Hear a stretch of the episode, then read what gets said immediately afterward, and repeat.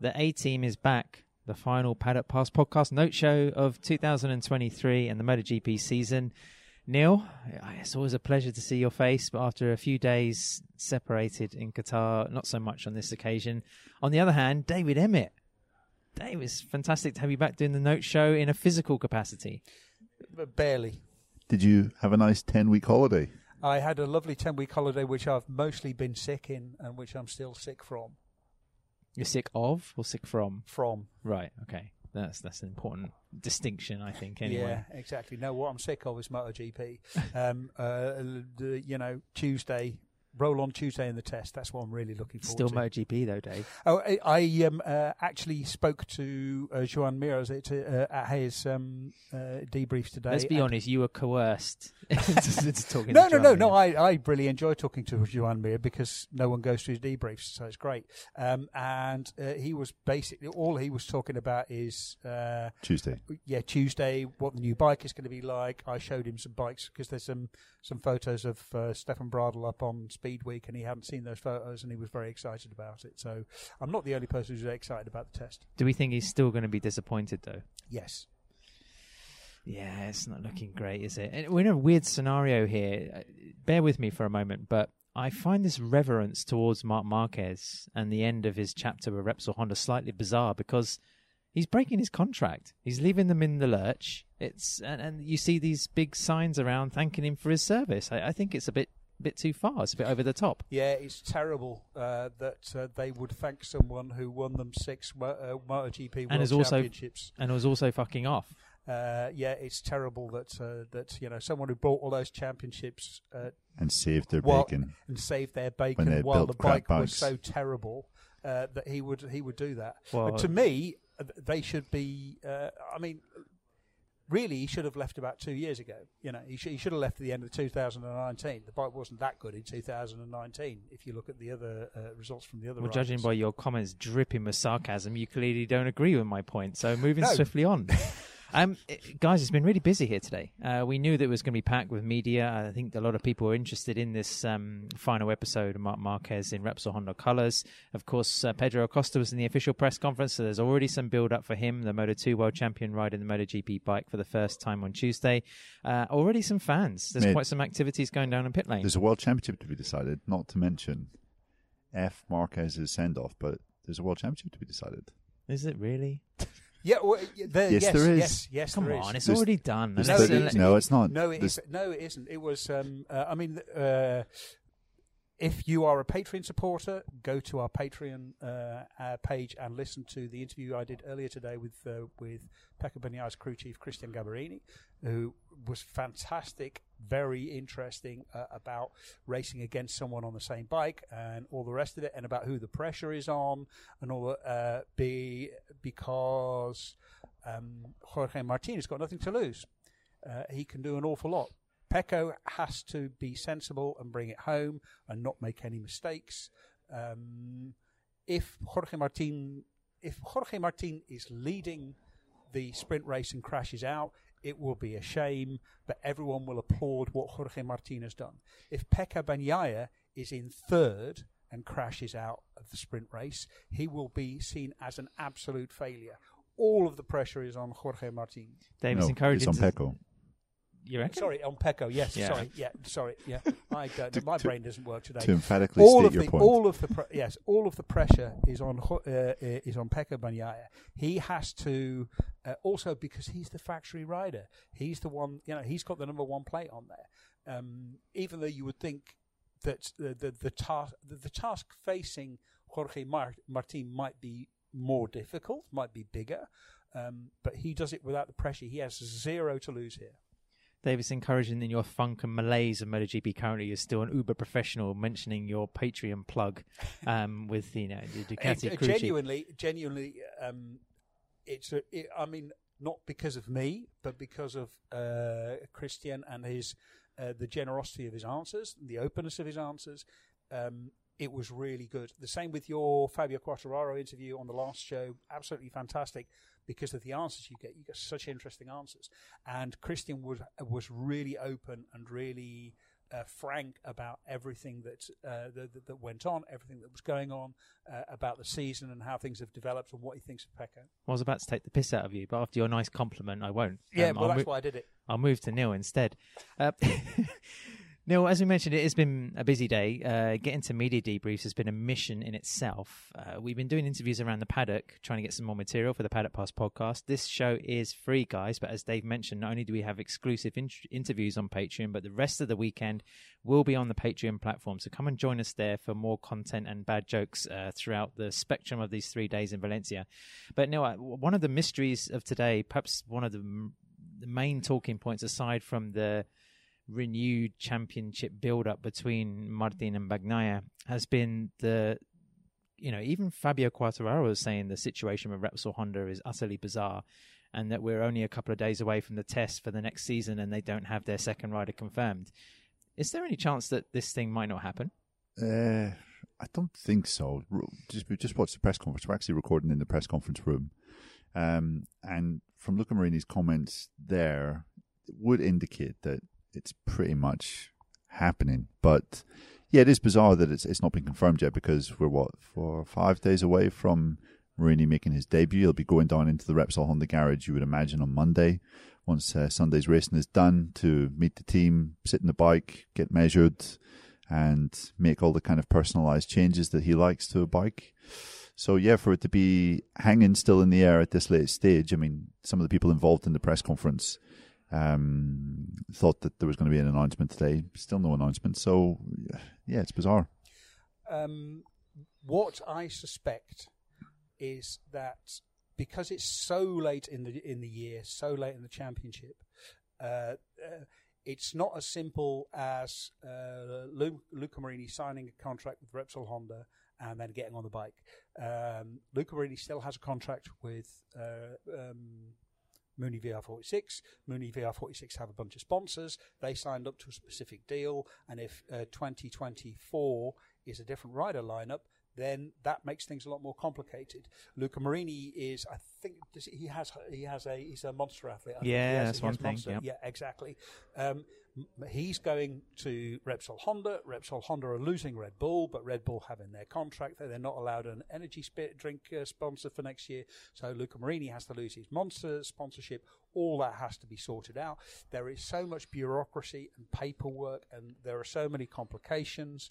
Um, plus, there's um, uh, you know this was Joan Mir's first year with uh, in the Repsol Honda team. He hasn't really uh, formed a you know a particularly strong bond. He's seen the other uh, the, the the the team on the other side of the garage who have so many uh, championships. Maybe he's thinking. Uh, maybe maybe I'd be better off on the other side of the garage with Santi Hernandez and that whole Internal no, organisation. Internal organisation. Uh, we also know because we saw there's there was uh, there was a story on motorsport.com today about some of the r- changes inside. One of uh, because obviously we know that Hector Martin, the press, uh, the communication director, I think he's off to New York. uh, Mallorca Football Club the football. Uh, that's all we need to know. The football, um, and uh, someone is being moved. In there are a couple of people who are being moved internally to to replace that, to to reorganise that. One of uh, uh, one of the mechanics inside of uh, um, one of Mark Mark's original mechanics is being moved up uh, again into a team coordinator role. Uh, so there's lots and lots of internal messing around with uh, uh, uh, going on in the team. Because the Marquez situation has been so stable, it complicates things awful lot. Dave you'd be a good director of communications for Repsol Honda you can just tell everyone to fuck off Yes, I would. Yes, yes, yes, I would. Yes, Uh, the first thing I would do is stop all, uh, all, uh, stop the re, re, uh, uh, stop the riders from talking to the media, and just have my um, magnificent uh, director of communications, um, uh, uh, uh, Harry uh, Harry Lloyd, uh, do uh, um, bunch of Instagram reels and videos and all the rest of it. and stuff yourself with HRC food three times well, a day You, well, yes, yes. Spend all of my time uh, riding my motorbike in between. But Neil, uh, on a serious note, in the press conference, Marini's demeanour was that of a man who looks like he's been presented with a contract and then they give him a second version with half the money. Uh, there wasn't a great deal of uh, I mean, you think if you're on the verge of signing a two-year contract with a fa- you know, like a factory deal like that, you'd be a little bit more lively, or either he's just a fantastic actor. I think even when Didier tried to joke with him, it was a, it was pretty.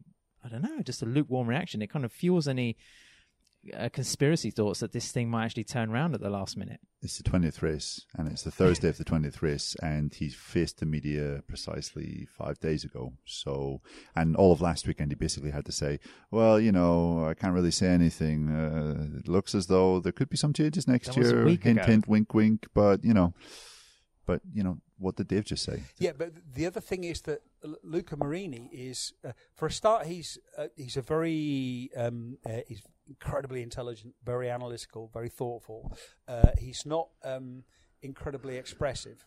Uh, he's not. Uh, he's he's very level-headed all of the time. You never, um, you know, he's no Aleix Espargaro.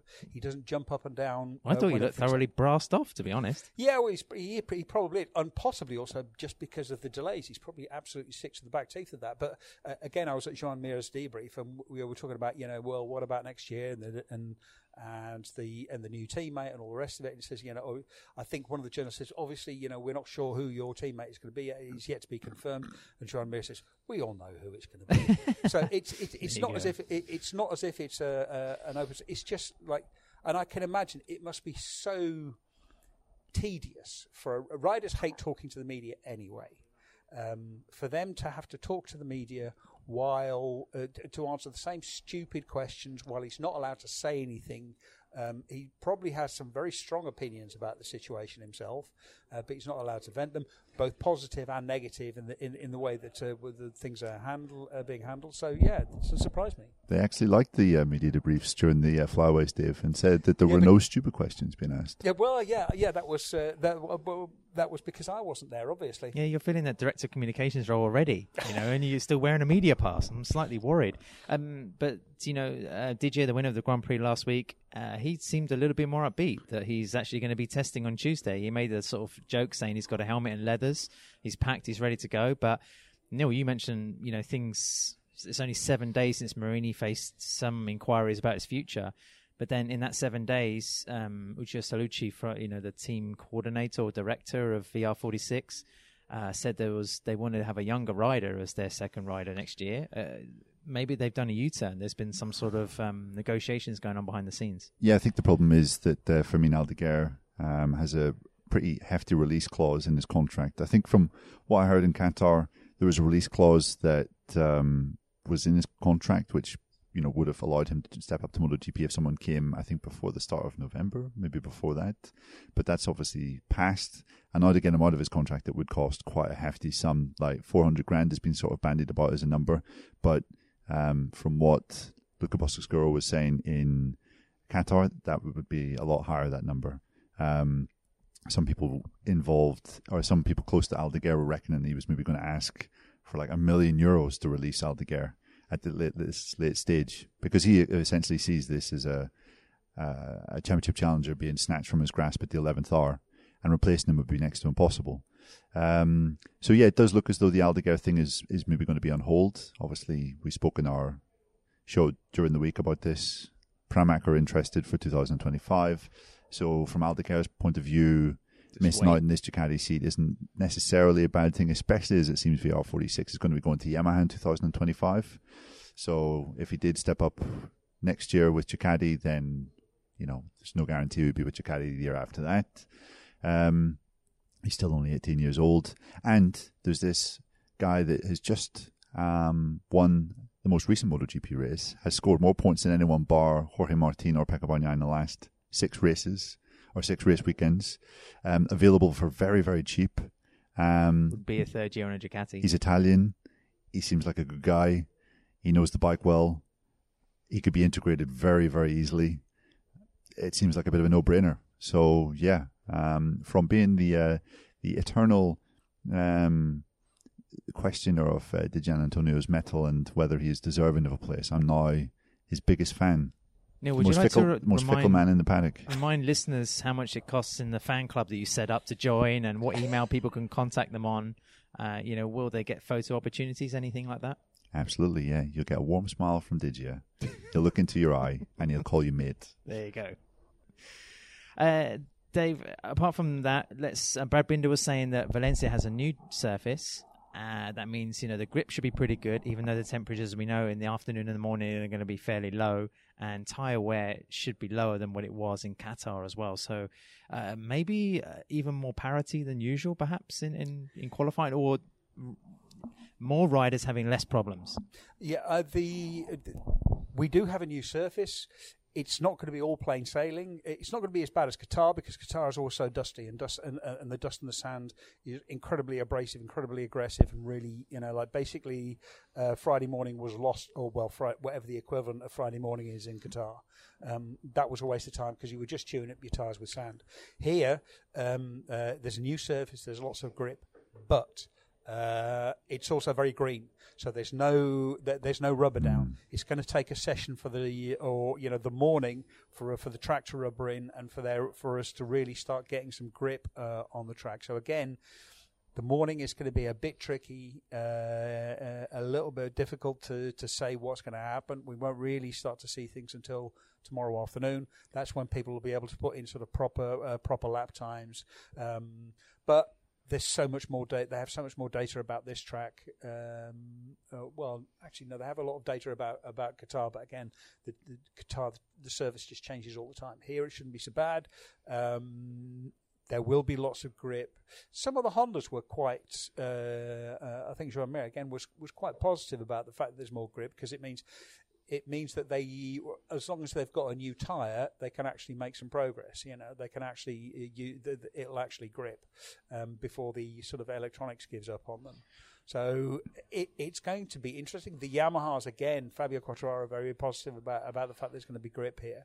It, it, it's going to be interesting to see how it plays out. A few riders being very effusive about this circuit, saying it's their favourites. Jorge Martin, Pol Espargaro, uh, Raul Fernandez. There's there's people that like this track, even though it looks pretty dull. Do I want to use that word? It sort of winds back on itself. There's nothing yeah, there's, special I mean, about it. There's a, no, there are. There is something special about it. Turn 13 is fantastic.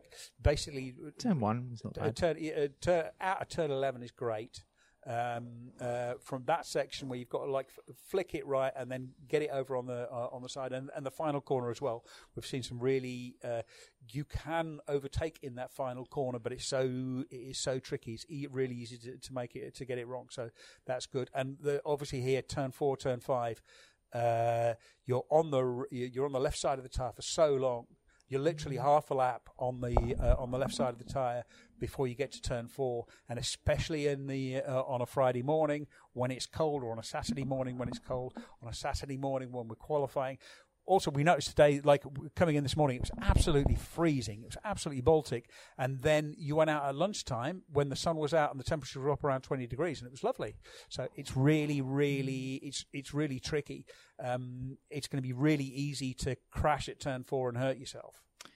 The Thursday, we've got absolutely no idea what's going to happen. Prediction for the weekend? Neil, over to you first. Uh, Martin, double winner.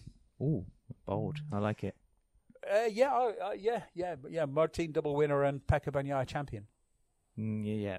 Uh, that's, yeah, not a bad bet. I'm going to say Binder to win. Just to, you know. But you all say Binder, and he No, I don't. does. I say Miller to- sometimes last year. Th- That's and- true. No, but you need to stop saying Brad Binder, and then maybe he'll win. Ah, yeah, true. Yeah, take the mockers off him. Guys, get over to Patreon to you know hear uh, Dave's Gabarrini interview. Fantastic stuff. Um, for the rest of the weekend, as we mentioned, we will be doing these shows and daily updates on the Patreon channel. So join us. There are different tiers, different levels to get this kind of content. Uh, we're going to play out with the Dave pronunciation Collin Veijer interview. out Staphorst. there we go. That was done in Qatar, uh, where he'd been prior to Qatar. He was the latest new winner in the Moto 3 class. So we talk a little bit about that. But um, just an interesting insight to another youngster in Moto 3. And Neil, maybe arguably one of, could have been rookie of the year if it wasn't been for David Alonso's. Uh, you know, amazing run of results, four victories. as And uh. Veijer was saying was saying today because I, interviewed him uh, today for a, for a Dutch magazine, and he was also saying like he got injured earlier in the year, and that uh, and that stopped him as well. But he was really impressive. The most funny, the, the most fun thing that he said was after he won the race in Sepang, um, he phoned his um, uh, he phoned his mum and dad to talk about it, and the first thing they told him was just calm down, son. Just calm down. Don't get ahead of yourself. There is a there's a there's a, a, Dutch, a, a, Dutch expression about you know you like it, it, it roughly translates as you know like just just be normal because normal is mad is, is, is, is mad enough, is stupid enough. So just just calm down. So he's very very very level headed, very very sensible. And um, the interview that you did with him was fantastic. There's a lot of really interesting insight in there. Well, I hope he gets a well done when he wins the world championship. Yeah, I, I think he might just find winning a world a, a world championship because the other thing is uh, the our colleague Frank Venk of, of uh, Ziggo Sport Dutch TV. He was on the live stream with them after the race. Um, after uh, after his third, uh, I think he finished third in maybe India or where uh, uh wherever it was. Uh, they were on the live stream. India, no, India Thailand. was knocked off the Thailand. That's last right. lap. Yeah, in, in Thailand, uh, he finished third, and he was on there, and they said, "Oh, you must be really happy." He said, "It's not a win." and then um, after Malaysia, he was on the live stream, and they said, "Oh, you've won that. You must be really happy." He says, "Well, it's just one win." So I, I think that the real sense is this is a very, very driven young man who's going to go quite far. I mean, uh, I'm a bit of a fan, I must admit. A demanding young man. Does that strike a chord, Neil? What? uh,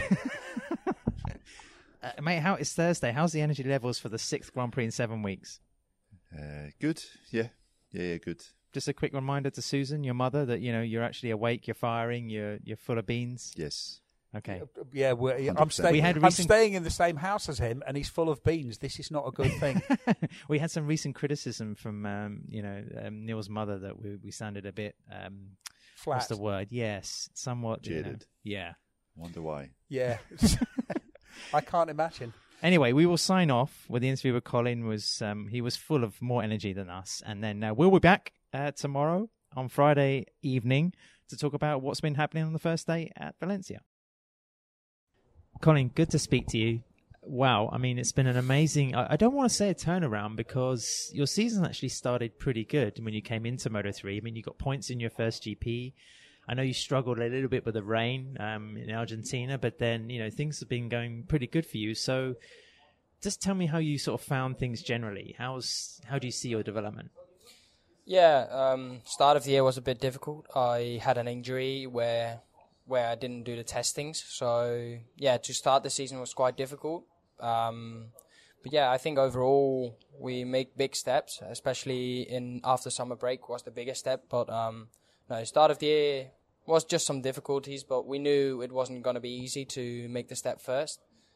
Um, and yeah, I think yeah after summer break we make the biggest step, and and it's going well at the moment. So how do you define that step? Was it just a confidence thing, or did you work on something specifically? Um, I think it's. I think everyone can ride a bike here. Everyone knows have the talent, and I think the the biggest part is also mental. You have to be very strong here. Um, a lot of people are playing with you also mentally. They just to try to get into into your head and and play with you. But I think at the moment I made a big step for myself with this. Um, really people can say anything to me and and yeah for me it's like going into one ear and one ear out so yeah i think the biggest step has been mentally especially Deniz Öncü was talking about that and the mind games that you can play in Moto 3. Uh, how do you see that? Is that something you can also do with other people? Um, yeah, if I look to riders, you can break many riders mentally. You can, if you like, okay, at the moment, Masia, impossible to destroy him. Is very is amazing strong at the moment with especially mentally is is quite good. Um, also Öncü is very good mentally, but there are also riders in, in here that are mentally not so strong and with every small thing they overthink or they do things. So I think mentally is a very you have to be strong here for sure. Is that those games about maybe making a bit of an aggressive move or saying something on the grid beforehand? Yeah, this is one of the things that, that makes mentally the, the mental part of racing quite difficult. I think also in interviews, if you say things about, about one rider and the rider's got to think about it, and and also on the track, you can you can make aggressive moves or or be very annoying with the overtakes, like pushing someone wide a little bit. This is one of the things that that can yeah makes a big difference in Moto three it's, strange because I, I, mean you referenced Jaume Masia and also Deniz Öncü, but they are also two of the older and more experienced riders in the class. I mean you're still so new, still so young. And it's it's interesting that you have that grasp already on Moto three. It's almost like you have two or three seasons experience. Yeah, especially experience helps a lot also in Moto 3. Will yeah, to to understand things and to to learn from your mistakes. Um, yeah, and this is what I think Masia and Ongios especially use as now as their power because it's yeah, if you're mentally very strong here, you can do a lot of things. And yeah, Masia he said in the press conference last time he just enjoyed the season at the moment, and yeah, also he's now on the top of the championship, so I think yeah, at the moment he's very strong, and also Ayumu is is is quite strong uh, mentally, but yeah, I think will be very yeah, it's very difficult sometimes here. Collin, you come from a small town in the north of the Netherlands, right? Not too far from Assen, maybe sort of 30, 40 Thirty K? minutes. Okay. Thirty minutes. So it's- I mean, tell me a little bit about how you developed really your style, how you found your speed in motorcycle racing. Of course, the Netherlands have some very fast motocrossers as well. Tell me a little bit about kind of you know your beginnings there. Yeah, um, I started racing when I was four, so yeah, we started very young.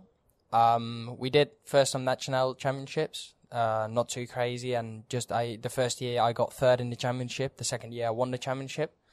So my dad already was thinking about going to to Italy. Um, I got the chance to go first to Spain when I was eight years old. We went to Spain. Um, there I rode against uh, Piqueras, uh, Radar, uh, I think also Morelli and stuff. So yeah, all the riders that I'm racing against now, or I raced against before. But then we make the step to Italy. Um, I get a contract there with with one one um, engine manufacturer. Um, and yeah, from there we did eight years long with them. Uh, then I make the step to ETC uh, with a Spanish team. Then this year was not too yeah was very difficult. Then the second year we went to Junior GP, another difficult year, and yeah then Red Bull rookies and uh, last year. So yeah, I think yeah it was quite a long journey, but finally we're here. It's it seems like you've you had to spread your wings outside of the Netherlands, you know, whether it was Italy or Spain. And the funny thing is that sometimes MotoGP fans see like a rivalry blooming, but then these guys are not. You're not new to each other, are you? Like you say, you've been racing for maybe years. Um, you know, maybe in a year or two you're racing against Izan Guevara, but you know you've known him for a long time. So it's it's uh, you're almost like a, a class that goes through school together, right? Yeah, this is yeah, this is one way you can say it. Um, yeah, especially when I was eight, you don't know those riders, and you wouldn't know if you ride against them uh, again. Um, yeah, with Raider, I have a very good relationship with him. Also, I very I'm very good with him. Uh, also because we know each other for quite a long time at the moment, and same with Alonso. Alonso, I knew from from um, from the ETC then, but also with him, there's a very good uh, relationship with him and a lot of riders that, that I raced against before. Uh, you're, you're based in Spain during the racing season. Um, what benefits does that have? Is is it more than the weather? Is it just being in the company of other racers? That whole kind of uh, environment. Um, yeah, this is one of the things you are with more riders. So, and yeah, the training facilities are much better than than the Netherlands. We we got much more chances to ride on karting tracks with the bike. Um, same with motocross. Motocross is not too too difficult because in the Netherlands we have a lot of motocross tracks. But to to only do motocross and do uh, only on one car track is is too not is not too much. So we made the step to to Barcelona and yeah, I have a lot of facilities there to train on. So I mean, you're away from your family, but from what I understand, your family are quite, you know, there's a racing background there, right? I mean, there's uh, quite a lot of it going on. I mean, there was probably not much chance you were going to play football or do something else because you were around bikes a lot. yeah, yeah. Well, I did play football before, and I You're got a scout- Dutchman, yeah, so yeah. I'm sure you know Yeah, how to play the game. So and I got scouted by a professional team. For, Oh, wow, okay. Yeah, for not too long, but I had the chance to also go maybe to football if I focused myself on that. Defender, attacker. No, attacker. Yeah, yeah. And yeah, finally we make the step because I was already very focused on motor racing. So yeah, football wasn't my thing anymore. So we made the chan- the the choice to go to motor racing. So and yeah, the whole family finally did it. So yeah, it was not too of a str- it was not a strange move to go motor racing because everyone did it. So is there like a fast cousin or a brother or a kind of relative also coming through or has been hitting a high level? At the moment, my all my cousins are also racing. So one we have in ETC, and the other ones are still in national championships in in Netherlands. But I hope to see them also one day here.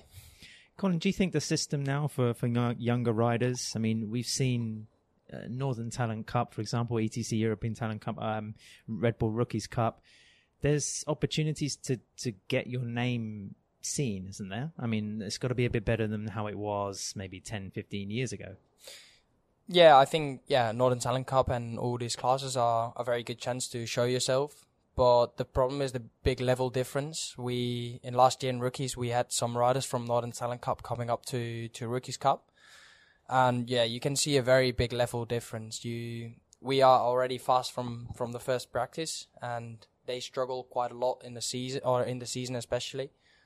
But yeah, I think it, the the biggest difference is always the level. It's it's very difficult for um like a Euro or like a rider from where we come from, the Netherlands, Belgium.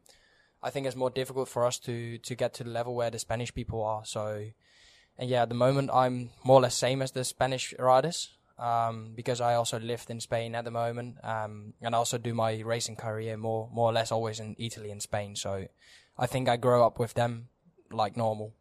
How have you found the way the team have treated you? Because they've had, you know, good riders in the past, they like Romano Fenati, then, you know, Adrian Fernandez or, you know, Alonso as well.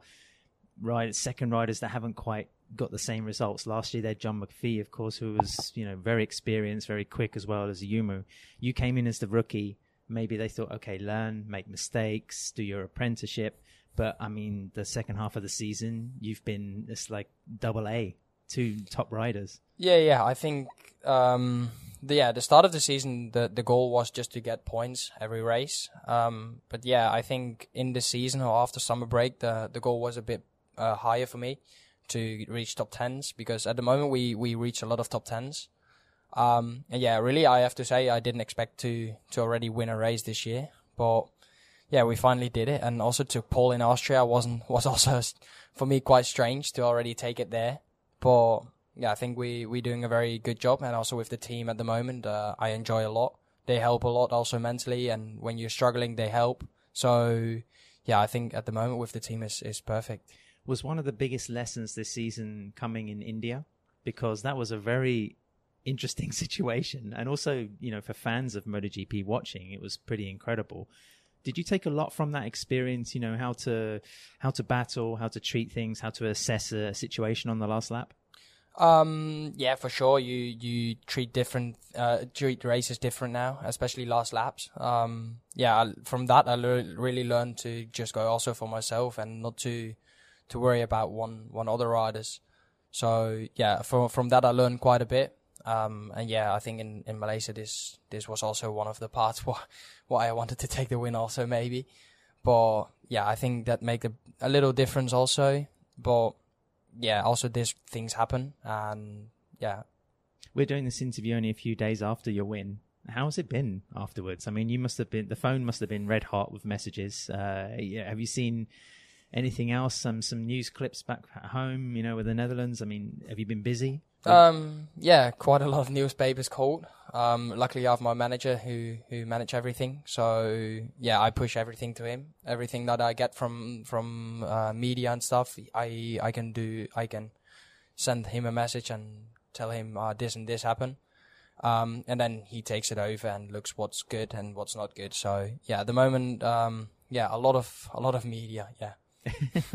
Maybe that's also another lesson for you. You know, having to deal with some expectation and spotlight. People will be looking at your number, your name, uh, you know, expecting you to be top five and going for podium again this weekend. So that's a new, uh, a new sort of weight on the shoulders, isn't it? Um. Well, yeah, maybe, maybe because I don't look too much to to other things. It's always I I if like for this weekend, my my goal is to again reach good points, but we just have to see how competitive we are in on the Friday, and from that you can make an expectation, in my opinion. Um. Yeah, and finally, yeah, the expectations from spectators are high, but finally they are not here. So why why should I be worried about those expectations if I have my own expectations here? So yeah, um, for this weekend I hope to be again top ten more or less to to make good points, and yeah, that's it.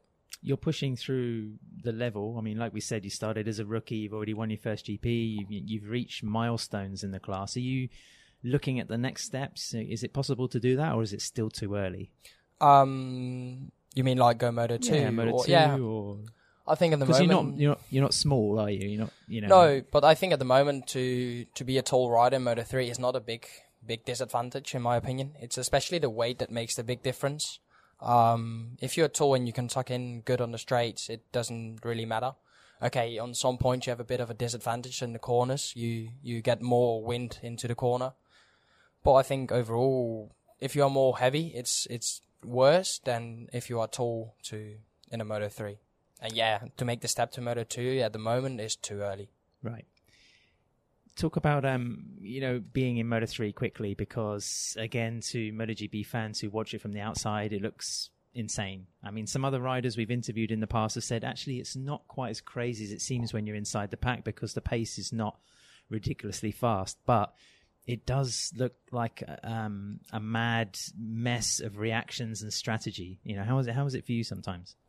Yeah, I think on TV it looks worse because yeah, and, and if you are in the group at that moment, you just feel it's like a race, and yeah, all all the things feels normal because you you experience it also in Rookies Cup. Um, I think Rookies Cup is even worse sometimes because you go like six riders into one corner. Here happens the same, but everyone knows what can happen, so some people pull out or no. I think on TV it looks for sure worse than than our than our vision.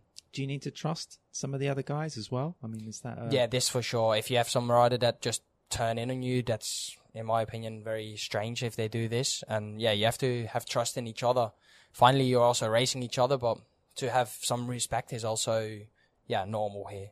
Uh, lastly, Collin, you represent Husqvarna motorcycles, and they have some of the nicest design bikes. You know, um, have you made a call for maybe a 350 or a 250, a 450 or a street bike, some sort of dirt bike to go in the garage back home? Yeah, at the moment I have a 250 MX bike at home, so yeah, I'm and I'm really enjoying it. The that bike.